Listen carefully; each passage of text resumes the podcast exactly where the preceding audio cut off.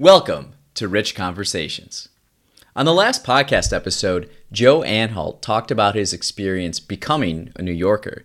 And we also discussed culture. When I asked him what his three most influential books he's ever read, he mentioned my favorite book, But What If We're Wrong by Chuck Klosterman.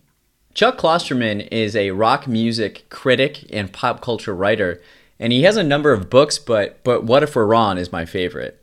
It takes this really interesting idea of, you know, we think we're certain about everything in our time, but if we look back on history over and over again, we're wrong. So, what today will we be wrong about tomorrow? He takes a look at rock music, the Constitution, books, science, and so much more. And he really explores this concept in this like really fun way. I really enjoy it. Sometimes I find myself daydreaming about the past. I can't believe they thought this, or I, I can't believe they thought that. And there have been a number of times where I've thought about Thomas Jefferson in regards to paleontology. So he was a naturalist and he collected fossils. And even he even told Lewis and Clark when they're on their expedition, he's like, "Yo, keep your eyes out for fossils." And so he's president of the United States and a very accomplished man. But today, I I know more about Earth's history uh, than Thomas Jefferson, just alone by being interested in dinosaurs. And imagine, he didn't know about Stegosaurus, Triceratops, even T Rex. One of my favorite sayings, I don't know where it comes from or who said it, but we don't know what we don't know.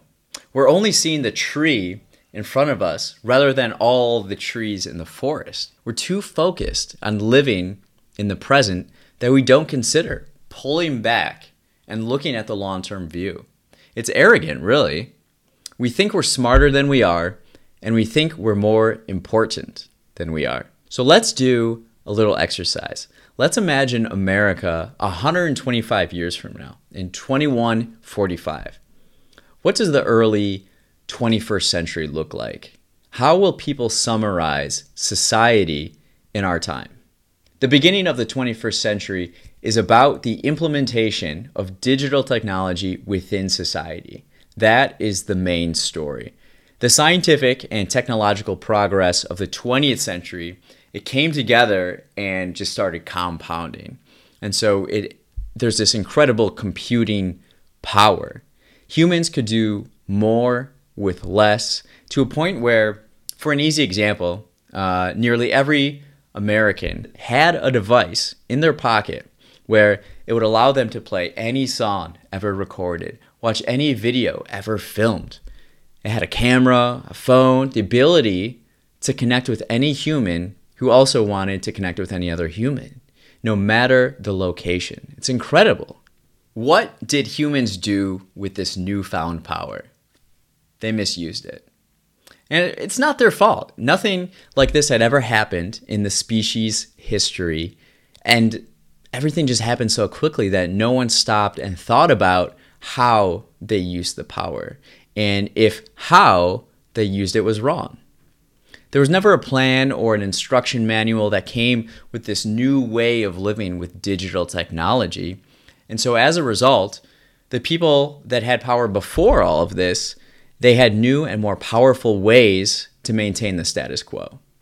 They could use digital content to hijack human emotions and thoughts by understanding psychology and biology of humans. So, digital content became an addiction. Few people stopped to think. Most acted upon their impulses and gave in to unlimited pleasures. They would always be entertained and never bored it's a great promise that always delivered. And most people with this technology, they were led by fear. Americans all lived in their own communities, but now you could see how others lived. And instead of embracing each other, there was this urge to protect one's own identity. And it became divisive because digital content used confirmation and negativity bias to gain attention. I'm so excited for the future. And when I say that now in 2020, people have laughed at me, scoffed at me. Perhaps I come across as naive or out of touch. But people don't see what I see. People think the world is burning because they only see the tree in front of them and not the forest. Here's what the next quarter century looks like it's the story of humans figuring out and adapting to digital technology, separating themselves from the consumption and using the powerful tools available intentionally to collaborate on a scale that the world has never seen before. Not looking to older leaders to solve the problems that they are incapable of understanding.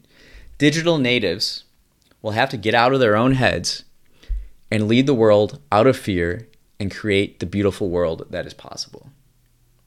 It's going to be hard, but it's going to be fun and highly fulfilling.